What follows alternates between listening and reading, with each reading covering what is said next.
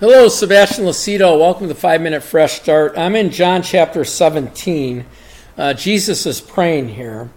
Uh, so, verse 20 says, I do not pray for these alone, but also for those who will believe in me through their words. and so, Jesus is praying for his apostles, his disciples that are around him, alive at that time. So, he's saying this prayer not for them only, but also everyone that believes in their words. And so, you know, they wrote the epistles, they wrote, uh, you know, many letters but also, that means that you and I, our preaching, our teaching, you know, those that go into the world and preach the gospel, right? Uh, those that believe will be saved, and those that won't will be damned. And so, this is Jesus' prayer that they all may be one, as you, Father, are in me, and I in you, that they may also be one in us, that the world may believe that you sent me. And the glory which you gave me, I have given them that they may be one just as we are one, and in them and you and me, that they may be made perfect in one, that the world may know that you have sent me and have loved them as you have loved me. I mean, strong language. I mean, when you look at it, what Jesus is saying here, what does it mean to be one? You know, when when uh, uh, you know, and this is a human example. When when a, a, man and a woman get married, they become one, right? They're two separate entities. They're two, you know, they're not one.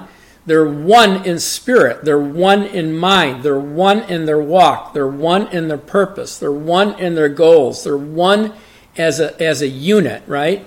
And so the Trinity is one. The Father, Son, and the Holy Spirit are three separate entities yet they act in concert or they act as one. They move in the same direction. They think the same way. They say the same things. They line up perfectly because they are perfect. We're imperfect.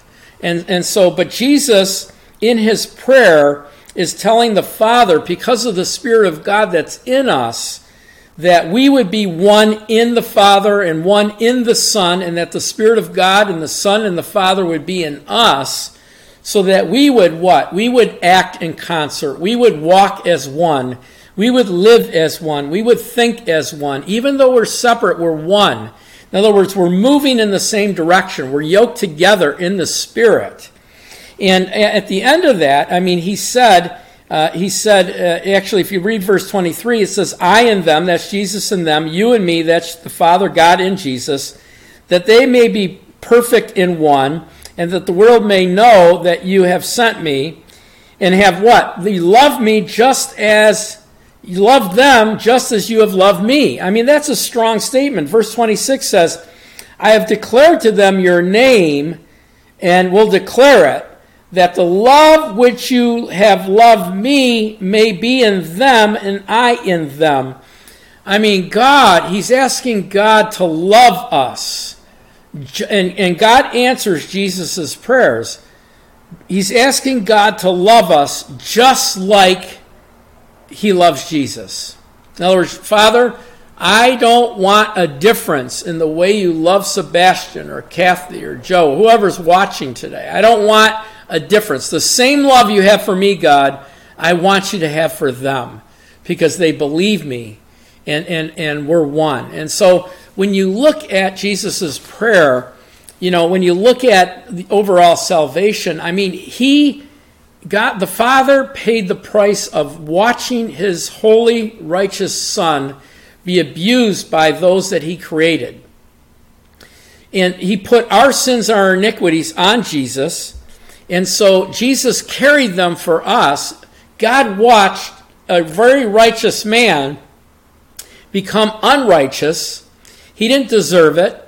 He went into the belly of the earth. He resurrected to buy us salvation so that we could be righteous enough for Him to come live inside of us and for us to be one with Him. This is an Old Testament. This is New Testament. We're a new creation. And here's the thing God loves you the way He loved Jesus. He loves you just as much as He loved Jesus. You are just as righteous as God. Otherwise, the Holy Spirit could not live in you. That is God's love for us, that He made us, made us that righteous, that He could share life with us. Anyway, that's today's message. God bless you guys. Have a great day. again, I say please share, please partner. We need partners. We want to grow. We want to add uh, staff. We want to do more things. Uh, you know, please pray about partnering with us. We're remote only, so we survive based on you bringing people to us and also supporting us financially. God bless you guys and have a great day.